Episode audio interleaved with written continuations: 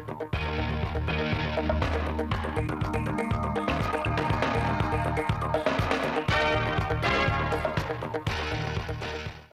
chào quý vị và các bạn đến với chương trình thời sự phát thanh mười bảy giờ chiều nay, thứ bảy ngày mùng hai tháng chín của Đài Phát thanh và Truyền hình Thanh Hóa. Những nội dung chính sẽ có trong chương trình: dấu ấn chương trình chính luận nghệ thuật vang vọng mùa thu, đa dạng sản phẩm ô cốp trong dịp lễ mùng hai tháng chín, niềm vui ngày Tết độc lập, Như Thanh đẩy nhanh tiến độ giải phóng mặt bằng các dự án trọng điểm, tình hình an ninh trật tự an toàn giao thông ngày đầu kỳ nghỉ lễ được đảm bảo. Trong phần tin thời sự quốc tế, ông Tharman Shanmugaratnam trở thành tân tổng thống Singapore. Hàn Quốc cho biết Triều Tiên phóng nhiều tên lửa. Sau đây là nội dung chi tiết.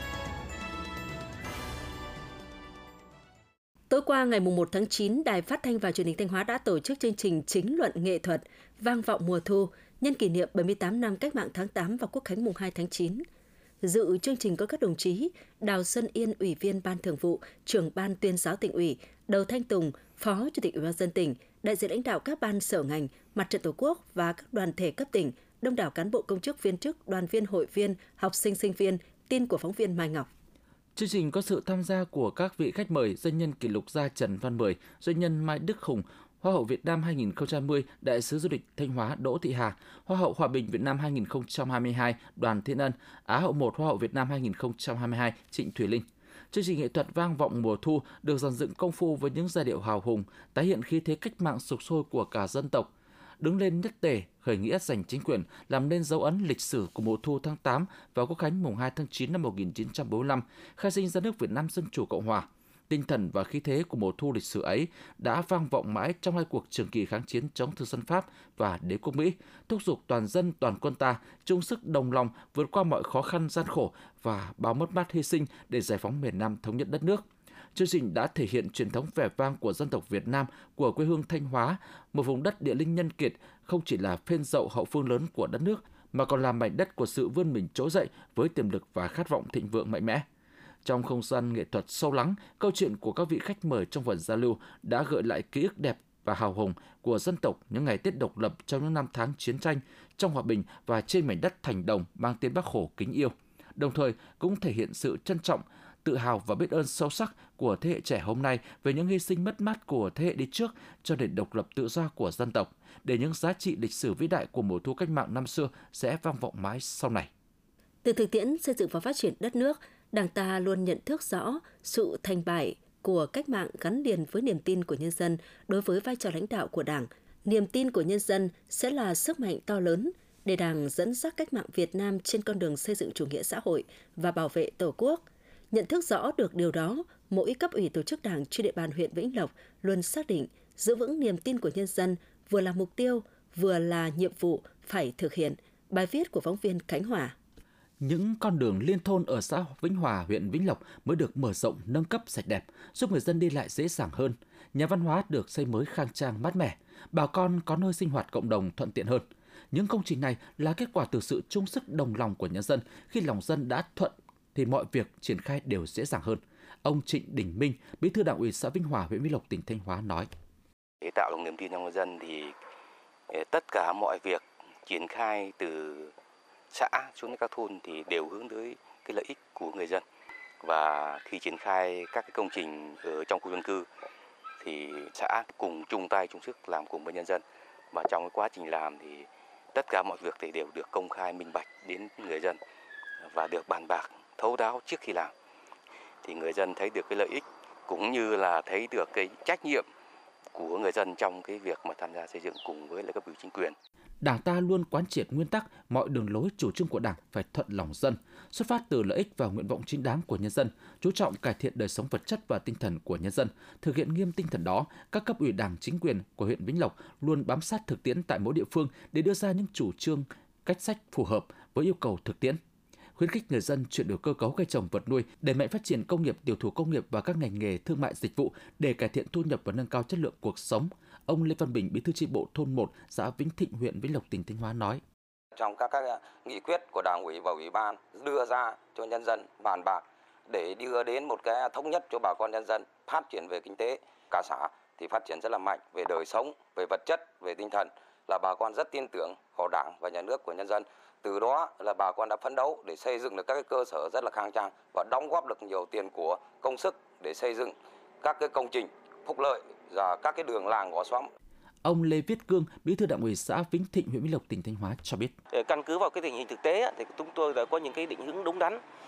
cho người dân trong cái việc phát triển kinh tế xã hội. Nên là đến nay thì cái thu nhập bình quân của người dân trong xã thì nên là được đạt được là sáu mươi triệu đồng trên người trên năm, và cái tỷ lệ hộ nghèo hiện nay là chỉ còn có một phẩy tám phần trăm. Đời sống vật chất tinh thần của người dân được nâng lên. Từ đó là cái việc mà cái niềm tin của người dân đối với cấp ủy chính quyền, đối với sự lãnh đạo của Đảng đã được nâng lên. Từ sự tham gia tích cực nhiệt tình của nhân dân với các phong trào phát triển kinh tế văn hóa dưới sự lãnh đạo của các cấp ủy Đảng, trong nửa đầu nhiệm kỳ thực hiện nghị quyết đại hội Đảng bộ huyện lần thứ hai mươi sáu, Vĩnh Lộc đã có hai mươi ba trên hai mươi bảy chỉ tiêu đạt và vượt so với kế hoạch. Tốc độ tăng giá trị sản xuất bình quân của giai đoạn hai nghìn không trăm hai mươi mốt đến hai nghìn không trăm hai mươi ba đạt bảy phẩy năm mươi hai phần trăm. Xây dựng củng cố niềm tin của nhân dân chính là điều kiện để huyện Vĩnh Lộc tăng cường sức mạnh của Đảng, tăng cường đoàn kết trong nhân dân để vượt qua những khó khăn thách thức, phát triển quê hương đất nước giàu đẹp. Thưa quý vị và các bạn, bảy mươi tám năm sau Cách mạng tháng tám và Quốc khánh mùng hai tháng chín, quê hương mẹ Tơm, vùng biển xã Đa Lộc, huyện Hậu Lộc đã có nhiều đổi mới. Từ một vùng quê ven biển hanh cát hanh củ nghèo đói, Đa Lộc đã trở thành xã nông thôn mới chủ phú, giàu đẹp. Bài viết của phóng viên Minh Thúy, mời quý vị và các bạn cùng nghe. Mảnh đất có ngôi nhà của mẹ Tơm ở xã Đa Lộc giờ đây đã trở thành di tích lịch sử cách mạng. Nơi đây đang lưu giữ những kỷ vật về mẹ Tơm, một người mẹ đã có công nuôi dấu che chở cán bộ hoạt động cách mạng thời kỳ tiền khởi nghĩa. Thầy giáo Đào Thanh Hương, trường Trung học cơ sở Đa Lộc, huyện Hậu Lộc, tỉnh Thanh Hóa nói: Kể từ thời điểm tháng bảy năm một nghìn chín trăm bốn mươi hai thì các cụ À, trong tổ cách mạng đã được mẹ Tơm nuôi dưỡng. Hàng ngày thì bà đã dành hết cái tình cảm, kể cả về tinh thần cũng như vật chất, để nuôi giấu các đồng chí cách mạng. Cái gánh rau bà đi bán ở Đa Lộc, à, sang bên chợ Mành, Hưng Lộc và một số cái chợ khác ở ven biển. À, dưới gánh rau ấy có à, cái báo đuổi giặc nước. Sau này nhà thơ Tố Hữu có viết ở trong cái bài thơ mẹ Tơm là: Chợ xa mẹ gánh mớ rau xanh, thêm bó truyền đơn gọi đấu tranh, bãi cát vàng thau in bóng mẹ, chiều về hòn nẹ biển reo quanh, là như vậy. Lấy truyền thống làm nền tảng để phát triển, nhiều thế hệ cán bộ và nhân dân Đa Lộc đã nỗ lực vượt khó, năng động sáng tạo trong lao động sản xuất để xây dựng quê hương. Đặc biệt những năm gần đây, xã Đa Lộc đã có bước phát triển vượt bậc trong xây dựng nông thôn mới. Từ nhiều nguồn vốn huy động cùng với sự đồng lòng chung tay góp sức của các tầng lớp nhân dân, xã đã xây dựng hệ thống cơ sở hạ tầng khang trang, đời sống vật chất tinh thần của nhân dân ngày càng được nâng cao, môi trường xanh sạch đẹp. Ông Trần Xuân Lâm, thôn Đông Tân, xã Đa Lộc, huyện Hậu Lộc, tỉnh Thanh Hóa cho biết: Cái chỗ là dân ở đây thì rất nghèo. Ngày xưa thì là, là cái dân cư thì là chưa ở thưa thớt, nó không đáng gì đâu. Nhưng đến bây giờ thì coi dân cư là ở đông, mà cái vùng nói về kinh tế thì bây giờ là cái vùng chúng ở chúng tôi đi bây giờ là nó đâm là thịnh vượng. Bà Bùi Thị Nhu, thôn Ninh Phú, xã Đa Lộc, huyện Hậu Lộc, tỉnh Thanh Hóa cho biết thêm: Chúng tôi cũng nghĩ rằng là luôn luôn là một địa phương là có bà mẹ Tơm anh hùng, rồi chúng tôi cũng làm thế nào là cũng luôn luôn làm tốt, hoàn thành nhiệm vụ xây dựng đời sống vật chất, kinh tế, tinh thần trong nhân dân, kể cả từng gia đình, từng hộ gia đình, từng người, để đáp ứng lại cái lòng uh, mong mỏi của địa phương lâu nay và không là phụ công của bà mẹ Tơm. Thì chúng tôi luôn luôn lúc nào cũng sẵn sàng uh, xây dựng nông thôn với trách nhiệm cao. Xã Đa Lộc, quê hương mẹ Tơm đã khoác lên mình diện mạo mới của một miền quê ven biển thanh bình sung túc. Người Đa Lộc đã chủ động sáng tạo vượt qua khó khăn thách thức, khai thác những tiềm năng lợi thế để xây dựng quê hương cách mạng năm xưa trở thành vùng quê nông thôn mới đáng sống hôm nay. Thưa quý vị và các bạn, hôm nay cùng với người dân trên khắp mọi miền Tổ quốc, người dân xứ Thanh lại hân hoan chào đón ngày Tết độc lập mùng hai tháng chín, ngày khai sinh ra nước Việt Nam Dân Chủ Cộng Hòa, mở ra một kỷ nguyên mới cho dân tộc, kỷ nguyên độc lập tự do và chủ nghĩa xã hội, ghi nhận của phóng viên Tường Vân. Ngay từ sáng sớm, tại khu văn hóa tưởng niệm Bắc Hồ, thành phố Thanh Hóa, hàng trăm người dân ở nhiều nơi trong tỉnh đã tới dâng nén tâm nhang và hoa sen thơm ngát tưởng nhớ công lao to lớn của Chủ tịch Hồ Chí Minh. Tới đây, người đã được nghe thuyết binh viên gợi nhắc về ngày hai tháng chín năm một nghìn chín trăm bốn mươi lăm, cách đây bảy mươi tám năm về trước. Tại quảng trường Ba Đình lịch sử, Bác Hồ đã đọc bản tuyên ngôn độc lập khai sinh ra nước Việt Nam Dân Chủ Cộng Hòa, mở ra một kỷ nguyên mới cho dân tộc, kỷ nguyên độc lập tự do và chủ nghĩa xã hội. Đồng thời, người dân còn được tìm hiểu về thân thế sự nghiệp của Chủ tịch Hồ Chí Minh. Qua đó, mỗi người thêm kính yêu Bác nhiều hơn. Chị Nguyễn Thị Ánh và chị Trịnh Thị Bình, thành phố Thanh Hóa phấn khởi nói: Hôm nay là ngày Tết độc lập ngày mùng hai tháng chín. À, tôi về thắp hương cho bác để tưởng nhớ lòng thành, để nhớ lại người đã có công khai sinh ra nước Việt Nam. Cảm xúc chúng tôi rất là xúc động, bồi hồi và biết ơn. Hàng năm đến ngày Quốc khánh mùng hai tháng chín là bắt đầu chị em chúng tôi là mua hoa sen với tất cả những tấm lòng thành kính tri ân nhớ người cha dân tộc Hồ Chí Minh. Bên cạnh việc tới khu văn hóa tưởng niệm Bác Hồ dâng hương, nhiều gia đình xứ Thanh đã xem ngày Tết độc lập là dịp để các thành viên trong nhà dòng họ có nhiều thời gian quây quần bên nhau. Đây là thời điểm mọi người quây quần bên mâm cơm đầm ấm, nhắc nhớ con cháu về lịch sử của dân tộc, về công lao to lớn của Bác Hồ đối với nhân dân, với đất nước, đồng thời khích lệ động viên con cháu chăm ngoan học giỏi, mai này trở thành người có ích cho gia đình và xã hội. Chị Nguyễn Thị Minh, thành phố Thanh Hóa cho biết. Hàng năm cứ đến ngày này là đầu tiên là chị em tôi là đến dâng hương cho bác. Xong rồi về nhà đấy là tập trung là làm bữa cơm thân mật, ôn lại truyền thống hào hùng của dân tộc, đồng thời ấy, giáo dục cho các cháu là lòng tự hào yêu nước của dân tộc. Các cháu đều ngoan, đều học giỏi. Và có những các cháu bây giờ đang học ở bên nước ngoài, đang làm việc bên nước ngoài. Và những các cháu nhỏ thì bây giờ là đều học toàn những cái trường điểm trong thành phố, ví dụ như Trần Mai Ninh, trường Lâm Sơn. Đó là thế hệ tiếp bước cha anh,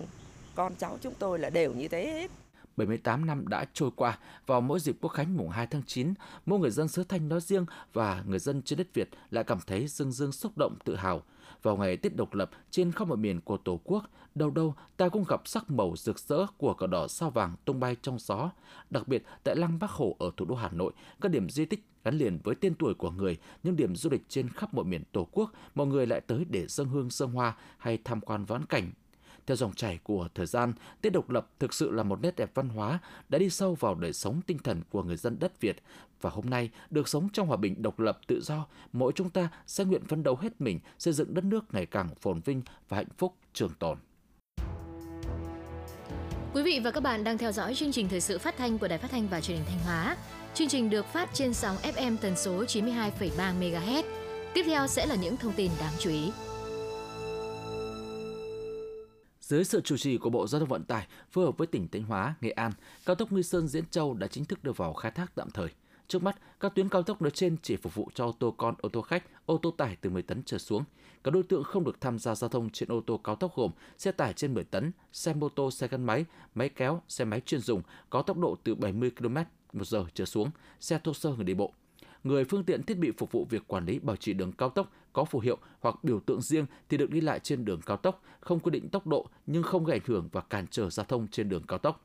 Xe chở chất độc hại, dễ cháy, vật liệu nổ nằm trong danh mục hàng nguy hiểm được chính phủ quy định chỉ được lưu thông trên đường cao tốc khi có giấy phép của cơ quan có thẩm quyền. Người lái xe tham gia giao thông trên đường cao tốc phải tuân thủ các quy định về tải trọng, khổ giới hạn của đường bộ, các quy tắc tham gia giao thông an toàn theo quy định của pháp luật hiện hành. Không cho xe chạy vào nơi dừng đỗ khẩn cấp và phần lề đường, không được cho xe chạy quá tốc độ tối đa và dưới tốc độ tối thiểu, có tín hiệu báo trước và phải đảm bảo an toàn. Trường hợp buộc phải dừng xe, đỗ xe khẩn cấp, người lái xe phải đưa xe ra làn đường xe khẩn cấp, đặt các vật báo hiệu và thông báo đường dây nóng hỗ trợ. Các phương tiện đầy đủ các điều kiện lưu thông trên đường bộ được phép lưu thông trên đường cao tốc, được tham gia giao thông trên tuyến cao tốc với tốc độ tối đa tám mươi ki lô mét một giờ và tốc độ tối thiểu sáu mươi ki lô mét một giờ. Trước mắt, đoạn cao tốc này chưa tổ chức thu phí đối với các phương tiện tham gia giao thông. Thưa quý vị và các bạn, năm hai không hai ba, huyện Như Thanh được giao nhiệm vụ giải phóng mặt bằng hơn sáu mươi lăm héc ta phục vụ cho ba mươi dự án, trong đó có những dự án trọng điểm của tỉnh Thanh Hóa. Với sự nỗ lực vào cuộc của toàn hệ thống chính trị, đến nay, huyện Như Thanh đã giải phóng mặt bằng đạt gần tám mươi phần trăm kế hoạch năm, trong đó ưu tiên cho giải phóng mặt bằng nhằm đẩy nhanh tiến độ các dự án trọng điểm. Bài viết của phóng viên Đình Hà. Dự án đường Vạn Thiện - Bến En là một trong những dự án giao thông quan trọng của tỉnh, có chiều dài hơn mười hai ki lô mét, trong đó đoạn đi qua huyện Như Thanh có chiều dài sáu phẩy sáu ki lô mét. Phục vụ dự án này, huyện Như Thanh phải giải phóng mặt bằng trên ba mươi sáu héc ta, ảnh hưởng đến ba trăm hai mươi sáu hộ, trong đó có năm mươi lăm hộ thuộc diện phải bố trí tái định cư. Huyện Như Thanh đã huy động cả hệ thống chính trị vào cuộc, tuyên truyền vận động nhân dân thực hiện chủ trương thổi đất, áp dụng đầy đủ chế độ chính sách theo quy định, nên đến nay huyện đã bàn giao một trăm phần trăm diện tích đất nông nghiệp phải thu hồi với chiều dài tuyến bốn phẩy bốn ki lô mét. Đối với những hộ thuộc diện tái định cư, huyện đang gấp rút hoàn thành hạ tầng khu tái định cư để có thể giao đất cho các hộ bị ảnh hưởng trước ngày ba mươi tháng chín. Ông Trần Xuân Tới, công ty trách nhiệm hữu hạn xây dựng Bắc miền Trung, thành phố Thanh Hóa nói: Tranh thủ lúc nào thời tiết mà tạnh giáo là đơn vị tăng cường xe cộ, máy móc thiết bị là đẩy nhanh và làm cái mặt bằng cơ bản để mưa gió thì vẫn thi công các cái hạng mục trên được. Dự án đường Bến En, thị trấn Bến Sung có chiều dài gần hai phẩy tám ki lô mét. Đây là dự án trọng điểm góp phần phát triển kinh tế xã hội, khai thác phát triển tiềm năng du lịch Bến En và huyện Như Thanh. Dự án có thời gian thi công ba mươi tháng, dự kiến hoàn thành vào cuối năm hai nghìn không trăm hai mươi tư. Nhưng đến nay, huyện Như Thanh đã bàn giao mặt bằng sạch với chiều dài tuyến hai ki lô mét, đảm bảo công địa cho nhà thầu thi công. Ông Nguyễn Trọng Hiếu, Chủ tịch Ban dân thị trấn Bến Sung, huyện Như Thanh nói: Chúng tôi tập trung vào cái việc là à, xác định à, nguồn gốc đất à, theo quy định của pháp luật à, và à, vận động à, nhân dân à, trong cái à, tuyên truyền, trong cái quá trình à, niêm yết à, các cái phương án à, dự thảo phương án bồi thường à, và công khai minh bạch. Từ đó nhân dân hết sức là đồng thuận và đã chấp hành các cái chủ trương của Đảng, quy định của pháp luật về giải phóng mặt bằng. Ông Nguyễn Bá Ngọc, công ty cổ phần xây dựng Tiến Đạt, thành phố Thanh Hóa cho biết: Ngay sau khi mà ký hợp đồng thi công với đơn vị thi công thì chủ đầu tư, ủy ban huyện rất tích cực trong cái việc là giải phóng mặt bằng để cho nhà thầu có cái mặt bằng để thi công. Và bên cạnh đấy thì nhà thầu cũng kết hợp là có mặt bằng đến đâu thì thi công, tập trung nhân lực, vật lực đến đấy để đảm bảo cái tiến độ đề ra. Đến hết tháng tám, huyện Như Thanh đã giải phóng mặt bằng và bàn giao được gần tám mươi phần trăm mặt bằng sạch phục vụ các dự án trên địa bàn huyện, đứng trong top đầu các địa phương trong tỉnh về kết quả thực hiện công tác giải phóng mặt bằng. Ông Đặng Tiến Dũng, Chủ tịch Ban dân huyện Như Thanh, tỉnh Thanh Hóa cho biết thêm: Chúng tôi đã huy động với bộ máy toàn bộ các phòng ban, các đơn vị địa phương có liên quan đến cái mặt bằng, huy động cả cái hệ thống chính trị, mặt trận tổ quốc, các đoàn thể cùng vào cuộc để vận động tuyên truyền nhân dân thực hiện cái nghiêm cái quy định của pháp luật trong cái công tác đền bù giải phóng mặt bằng để bàn giao sớm và có cái mặt bằng đảm bảo thi công được liên tục. Tuy nhiên, cho đến nay, vẫn còn một số hộ dân thuộc diện bị thu hồi đất, mặc dù đã được giải thích vận động nhiều lần, cũng như được giải quyết đầy đủ quyền lợi theo quy định, nhưng vẫn không chấp hành quyết định thu hồi đất của huyện. Đối với những trường hợp này, song song với việc kiên trì vận động, tuyên truyền, huyện Như Thanh sẽ lập phương án cưỡng chế thu hồi đất để thượng tôn pháp luật, đảm bảo tiến độ bàn giao mặt bằng phục vụ các dự án. Thưa quý vị và các bạn, chất lượng an toàn có truy xuất nguồn gốc, mặt hàng phong phú đa dạng, các sản phẩm ô cốp của tỉnh Thanh Hóa đang ngày càng được người tiêu dùng tin dùng. Đặc biệt trong dịp nghỉ lễ Quốc khánh mùng hai tháng chín, nhiều sản phẩm ô cốp được tiêu thụ mạnh, phản ánh của phóng viên Hương Hạnh. Dịp nghỉ lễ năm nay, nhân dịp thành phố Thanh Hóa tổ chức hội chợ trưng bày các sản phẩm ô cốp, chị Nguyễn Thị Vân đã đến mua hàng. Theo chị, sản phẩm ô cốp rất phong phú, đạt tiêu chuẩn về chất lượng nên yên tâm để mua về sử dụng. Chị Nguyễn Thị Vân, phường Phú Sơn, thành phố Thanh Hóa, tỉnh Thanh Hóa nói: Trong dịp nghỉ lễ Quốc khánh mùng hai tháng chín kéo dài bốn ngày thì anh em họ hàng xa gần chúng tôi sẽ tụ tập lại và nên là cái nhu cầu mà sử dụng các cái nguồn thực phẩm sạch nó rất là cao, nên là tôi sẽ chọn các cái sản phẩm mang nhãn hiệu ô cốp. Đây là những cái sản phẩm mà đã được kiểm nghiệm và rõ ràng nguồn gốc xuất xứ, đảm bảo cái sức khỏe cho gia đình. Vào kỳ nghỉ lễ, nhu cầu mua sắm của người dân và khách du lịch tăng cao. Đây là cơ hội tốt để các địa phương quảng bá và tiêu thụ sản phẩm ô cốp. Trong đó, tỉnh Thanh Hóa với ba trăm năm mươi hai sản phẩm ô cốp đa dạng về mẫu mã, phần lớn thuộc các mặt hàng thực phẩm, quà tặng. Nhằm đáp ứng nhu cầu mua sắm sản phẩm ô cốp trong dịp nghỉ lễ mùng hai tháng chín, thành phố Thanh Hóa và một số huyện trong tỉnh cũng đã tổ chức hội chợ trưng bày, giới thiệu sản phẩm ô cốp. Các chủ thể sản xuất đều rất tích cực, mang đến những sản phẩm ô cốp chất lượng, mẫu mã đẹp, phong phú để người tiêu dùng dễ dàng lựa chọn. Anh Nguyễn Hữu Tuyên, cơ sở sản xuất nem Tuyên Minh, phường Đông Sơn, thành phố Thanh Hóa, tỉnh Thanh Hóa nói: Từ khi mà sản phẩm của cơ sở đã đạt ô cốp thì đã được khách hàng biết đến rộng rãi hơn, sản lượng tiêu thụ là tăng gấp ba đến bốn lần. Và dịp lễ này thì cơ sở chúng tôi phải cho công nhân làm tăng ca để đạt được cái sản phẩm cho đủ cho khách hàng cung cấp để vào Sầm Sơn, vào các nhà nghỉ khách sạn và các khách đi biếu làm quà. Bà Lê Thị Hoa Dương, cơ sở sản xuất bánh Cam Duyên, huyện Yên Định, tỉnh Thanh Hóa cho biết: Trong những ngày lễ này, sản phẩm của mình bán xuống đây bán thì gấp hai đến ba lần so với ở nhà. Sản phẩm là sản phẩm tiêu biểu mà lại đạt ô cốp là tiêu chuẩn quốc gia, cho nên là mọi người rất là thích thích thú với những cái sản phẩm an toàn cho sức khỏe. Trong dịp nghỉ lễ mùng hai tháng chín năm nay, dự báo các sản phẩm ô cốp trong tỉnh sẽ tiêu thụ tăng khoảng ba mươi đến bốn mươi phần trăm. Trại tạm giam Công an tỉnh Thanh Hóa vừa tổ chức lễ công bố quyết định của Tòa án Nhân dân tỉnh về việc giảm thời hạn chấp hành án phạt tù cho hai mươi tư phạm nhân hiện đang giam giữ, cải tạo tại trại tạm giam Công an tỉnh. Trước đó, Hội đồng xét giảm thời hạn chấp hành án phạt tù đã họp xét và ký quyết định cho hai mươi tư phạm nhân đã được trại tạm giam đề nghị xét giảm trong đợt này. Các trường hợp được đề nghị xét giảm đều là những phạm nhân đã chấp hành tốt nội quy cơ sở giam giữ,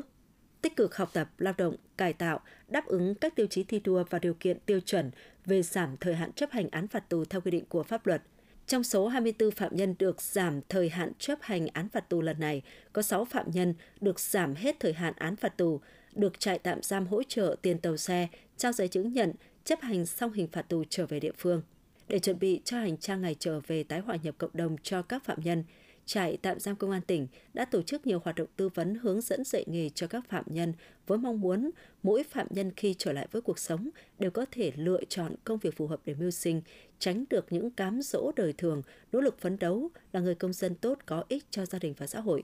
Tại buổi lễ công bố quyết định,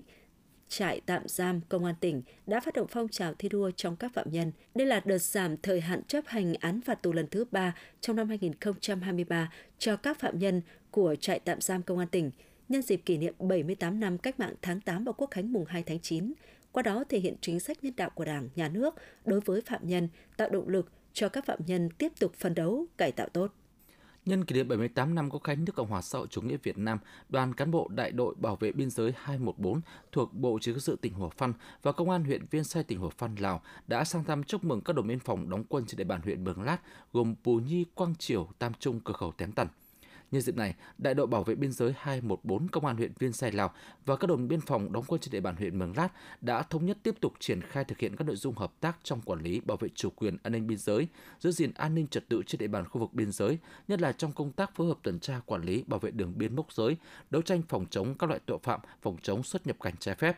Đây là việc làm ý nghĩa nhằm khơi dậy tinh thần yêu nước, tình cảm cách mạng, lòng biết ơn sâu sắc của nhân dân đối với Đảng và Bác Hồ kính yêu, đồng thời thể hiện tình đoàn kết gắn bó máu thịt giữa cán bộ chiến sĩ bộ đội biên phòng với cấp ủy chính quyền địa phương và nhân dân vùng biên giới, góp phần bảo vệ vững chắc chủ quyền lãnh thổ, an ninh biên giới quốc gia. Hòa chung không khí tưng bừng kỷ niệm bảy mươi tám năm Cách mạng tháng tám và Quốc khánh mùng hai tháng chín, ngày mùng hai tháng chín, Ủy ban nhân dân thị trấn Quý Lộc, Yên Định đã tổ chức lễ hội đua thuyền truyền thống. Lễ hội thu hút đông đảo nhân dân trong và ngoài địa phương đến xem và cổ vũ. Mỗi đội gồm có năm tay chèo nam, chia thành hai bảng, mỗi bảng năm đội. Mỗi bảng chọn ba đội vào vòng thi chung kết. Với tinh thần đoàn kết trung thực cao thượng, thể hiện nét văn hóa lễ hội, các đội đã hoàn thành cự ly một nghìn hai trăm mét qua mốc phao tiêu quy định. Có nhiều vòng đua gay cấn, những bất phá ngoạn mục làm cho không khí của lễ hội thêm tưng bừng náo nhiệt. Lễ hội đua thuyền truyền thống của thị trấn Quý Lộc là một trong những nét đẹp văn hóa độc đáo nhằm đẩy mạnh phong trào toàn dân rèn luyện thân thể theo gương Bác Hồ vĩ đại, kết hợp với diễn tập cứu hộ cứu nạn, phòng chống thiên tai mùa mưa bão. Đây cũng là dịp để giới thiệu hình ảnh về quê hương truyền thống văn hóa, con người Quý Lộc đến với đông đảo bạn bè người dân trong và ngoài tỉnh. Công dân của thị trấn Quý Lộc đang làm ăn sinh sống trên mọi miền về sum họp, gặp gỡ giao lưu thăm hỏi nhân dịp mừng ngày Quốc khánh mùng hai tháng chín, qua đó thắt chặt thêm tình cảm và có những đóng góp về tinh thần vật chất, xây dựng quê hương ngày càng phát triển. Kết thúc giải đua thuyền truyền thống, ban tổ chức đã trao giải nhất cho đội thuyền tổ dân phố mười, hai giải nhì, ba giải ba và các giải khuyến khích cho các đội. Những ngày qua, thời tiết khá thuận lợi nên hầu hết các khu điểm du lịch trên địa bàn Thanh Hóa thu hút rất đông nhân dân và du khách. Đặc biệt, điểm đến có các dịch vụ vui chơi giải trí, lượng khách càng lớn hơn. Thống kê nhanh của khu nghỉ dưỡng du lịch Anh Phát Nghi Sơn, hai ngày nay, mỗi ngày khu nghỉ dưỡng này đều đón gần hai nghìn lượt khách, gồm cả khách lưu trú và sử dụng dịch vụ vui chơi giải trí. Riêng dịch vụ lưu trú đạt một trăm phần trăm công suất phòng, các dịch vụ ăn uống vui chơi giải trí hoạt động tối đa công suất. Mặc dù lượng khách đông, sau đơn vị đã chủ động tăng cường thêm nhân viên ở tất cả các khâu, đảm bảo an toàn và tạo sự hài lòng cho du khách. Tại thành phố Thanh Hóa, các khu điểm du lịch cũng thu hút đông đảo du khách trong và ngoài tỉnh như nông trại sinh thái Linh Kỳ Mộc, làng Lam Mông. Các dịch vụ được yêu thích ở đây là tắm bùn, thăm nông trại cừu, bắn cung. Hai năm trở lại đây, vào các kỳ nghỉ lễ, lượng khách đến các khu điểm du lịch Thanh Hóa luôn xếp trong nhóm dẫn đầu của cả nước. tỉnh Thanh Hóa cũng đã yêu cầu các địa phương, các doanh nghiệp tăng cường công tác đảm bảo an ninh trật tự, an toàn, văn minh trong đón tiếp và phục vụ khách, không tăng giá dịch vụ, nghiêm cấm hành vi gây ảnh hưởng xấu đến hình ảnh du lịch Thanh Hóa vì một môi trường du lịch an toàn hấp dẫn. Theo đánh giá của Bộ Nông nghiệp và Phát triển Nông thôn, mức độ cơ giới hóa tại các khâu trong một số lĩnh vực ngành nông nghiệp có tỷ lệ khá cao như trồng trọt đạt từ bảy mươi phần trăm đến một trăm phần trăm, làm đất tưới bảo vệ thực vật, chăn nuôi đạt từ năm mươi lăm đến chín mươi phần trăm. Đối với sản xuất lúa, khâu làm đất tăng từ bảy mươi lăm đến chín mươi bảy phần trăm, khâu gieo xạ, cấy lên sáu mươi lăm phần trăm, khâu chăm sóc, bảo vệ thực vật đến thu hoạch đều tăng lên khá cao. Được biết, Thanh Hóa đã có nhiều chính sách hỗ trợ ứng dụng cơ giới hóa đồng bộ vào nông nghiệp. Nhờ đó, toàn tỉnh có hơn một nghìn bốn trăm máy kéo các loại, một trăm sáu mươi máy cấy, sáu trăm máy gặt đập liên hợp, mười hai nghìn năm trăm máy tuốt vỏ lúa và bảy máy thu hoạch mía. Tỷ lệ ứng dụng cơ giới hóa trong các khâu làm đất đạt hơn chín mươi mốt phần trăm, trong khâu thu hoạch đạt gần sáu mươi phần trăm. Nhiều huyện đi đầu trong ứng dụng cơ giới hóa vào đồng bộ sản xuất như Thọ Xuân, Triệu Sơn, Đông Sơn, Hoàng Hóa, Nga Sơn, Hà Trung, Yên Định, Ngọc Lặc. Việc ứng dụng cơ giới hóa trong sản xuất đã tạo bước đột phá trong chuyển dịch cơ cấu cây trồng, hình thành các cánh đồng mẫu lớn, góp phần tăng giá trị cây trồng, giảm chi phí sản xuất, nâng cao thu nhập cho người dân. Đây cũng là đích đến của chương trình Mục tiêu Quốc gia xây dựng nông thôn mới, tiến tới một nền nông nghiệp hàng hóa lớn và công nghệ cao. Xác định phát triển nông nghiệp theo hướng công nghệ cao là hướng đi tất yếu cả trước mắt và lâu dài, huyện Yên Định đã và đang tập trung chỉ đạo thực hiện đồng bộ các giải pháp nhằm nâng cao năng suất, chất lượng, khả năng cạnh tranh của các sản phẩm nông nghiệp. Trong sáu tháng đầu năm hai nghìn không trăm hai mươi ba, huyện đã tích tụ được hai trăm năm mươi hectare để sản xuất nông nghiệp quy mô lớn ứng dụng công nghệ cao, bằng bảy mươi mốt phẩy bốn mươi ba phần trăm kế hoạch năm, gấp ba phẩy sáu lần so với cùng kỳ. Hầu hết các mô hình đều phát huy hiệu quả, mang lại thu nhập cao cho người dân, giá trị sản xuất tăng từ hai đến ba lần hectare. Ngoài ra, huyện còn áp dụng tiến bộ kỹ thuật trong sản xuất giống lúa các loại với quy mô trên một nghìn sáu trăm hectare. Trong đó, sản xuất giống lúa loại ép một đạt ba trăm sáu mươi lăm phẩy một hectare, sản xuất lúa thuần đạt một nghìn ba trăm hectare. Cơ giới hóa đồng bộ vào sản xuất với quy mô ba trăm máy gặt đập liên hoàn, bảy mươi máy cấy, bảy tổ hợp sản xuất giống và sáu tổ hợp gieo cấy mạ khay tự động. Toàn huyện đã tổ chức được trên một trăm lớp tập huấn chuyển giao khoa học kỹ thuật trong lĩnh vực thủy sản, cây có múi, kỹ thuật chăn nuôi gia súc gia cầm, trồng cây có giá trị kinh tế cao như ớt, ngô ngọt, kỹ thuật sử dụng phân bón, thuốc bảo vệ thực vật với gần mười nghìn lượt người tham gia. Để tiếp tục phát triển nhân rộng, huyện Yên Định đang tập trung chỉ đạo huy động các nguồn lực xây dựng các mô hình nông nghiệp ứng dụng công nghệ cao, quy mô lớn như sản xuất trong nhà lưới, nhà màng, đấu mối với các vụ viện ngành chức năng lựa chọn đưa các giống mới có năng suất, chất lượng cao vào sản xuất. Cùng với đó, tạo điều kiện thuận lợi để thu hút các doanh nghiệp đầu tư vào nông nghiệp, hình thành chuỗi liên kết từ sản xuất chế biến đến tiêu thụ sản phẩm, đẩy mạnh công tác tuyên truyền để người dân chủ động ứng dụng kỹ thuật tiên tiến vào sản xuất các sản phẩm an toàn nhằm nâng cao giá trị hàng hóa, thu nhập cho người dân. Để kiềm chế các hành vi vi phạm quy định về nồng độ cồn của người điều khiển phương tiện tham gia giao thông dịp nghỉ lễ Quốc khánh mùng hai tháng chín, lực lượng công an trong tỉnh đã tăng cường công tác đảm bảo trật tự an toàn giao thông, tập trung xử lý quyết liệt đối với các hành vi vi phạm nồng độ cồn. Theo đánh giá của các cơ quan chức năng, thông thường dịp nghỉ lễ, việc sử dụng rượu bia của người dân sẽ tăng cao, từ đó vi phạm nồng độ cồn có xu hướng tăng gấp đôi, thậm chí là gấp ba hơn so với ngày thường. Để góp phần ngăn chặn nguy cơ mất an toàn giao thông do người điều khiển phương tiện vi phạm nồng độ cồn, Công an tỉnh đã tăng cường tối đa lực lượng thực hiện các biện pháp nghiệp vụ nhằm phát hiện và xử lý nghiêm các lỗi vi phạm, trong đó tập trung phát hiện vi phạm nồng độ cồn tại tất cả các tuyến giao thông trọng điểm như quốc lộ một A, quốc lộ bốn mươi lăm, quốc lộ bốn mươi bảy, quốc lộ mười, trong đó bố trí lực lượng tuần tra hai mươi tư trên hai mươi tư giờ, kiểm tra nồng độ cồn lái xe với phương châm xử lý không có vùng cấm, không có ngoại lệ. Ngoài bị xử lý vi phạm hành chính, lực lượng cảnh sát giao thông cũng gửi thông báo vi phạm đến cơ quan chi bộ đối với các trường hợp là cán bộ, công chức, viên chức, đảng viên, lực lượng vũ trang trên địa bàn để có biện pháp xử lý vi phạm. Trong hơn một ngày nghỉ lễ, lực lượng công an trong tỉnh đã xử lý gần một trăm trường hợp vi phạm nồng độ cồn. Các bác sĩ Bệnh viện Đa khoa tỉnh Thanh Hóa vừa phẫu thuật cứu sống bệnh nhân nam bị chấn thương tim phổi, gãy nát xương vùng ngực trước do trầu húc. Bệnh nhân nam sinh năm một nghìn chín trăm sáu mươi, trú tại xã Yên Thái, Yên Định. Theo người nhà kể lại, bệnh nhân đang trên đường đi làm về thì bị trầu húc. Ngay sau đó, bệnh nhân được chuyển đến Bệnh viện Đa khoa tỉnh Thanh Hóa cấp cứu. Tại phòng mổ, các bác sĩ tiến hành mở ngực, cơ xương ức, phát hiện trong màng ngoài tim chứa máu tươi lẫn máu cục, vỡ tim, rách nhĩ phải, rách động mạch chủ trên, tràn máu, tràn khí màng phổi hai bên và gãy nát vùng xương ức. Kíp mổ nhanh chóng hút sạch máu ngoài màng tim, khâu vết thương tim, cầm máu, đặt dẫn lưu màng tim, sau đó mở khoang màng phổi hai bên, phát hiện có ba trăm mi-li-lít máu mỗi bên. Các bác sĩ đã tiến hành hút sạch và dẫn lưu màng phổi, dùng chỉ thép cố định lại xương ức. Trước và sau mổ, bệnh nhân được truyền năm đơn vị máu. Sau hai giờ, ca phẫu thuật thành công ngoài mong đợi. Bệnh nhân đã qua cơn nguy kịch và được các bác sĩ chuyển về khoa cấp cứu hồi sức tích cực hai để chăm sóc điều trị tích cực. Sau một tuần điều trị tích cực, bệnh nhân hồi phục tốt nên đã được chuyển về khoa phẫu thuật thần kinh lồng ngực để tiếp tục theo dõi. Hiện tại sức khỏe bệnh nhân hoàn toàn ổn định, có thể tự ăn uống, nói chuyện bình thường và dự kiến sẽ được ra viện trong một vài ngày tới.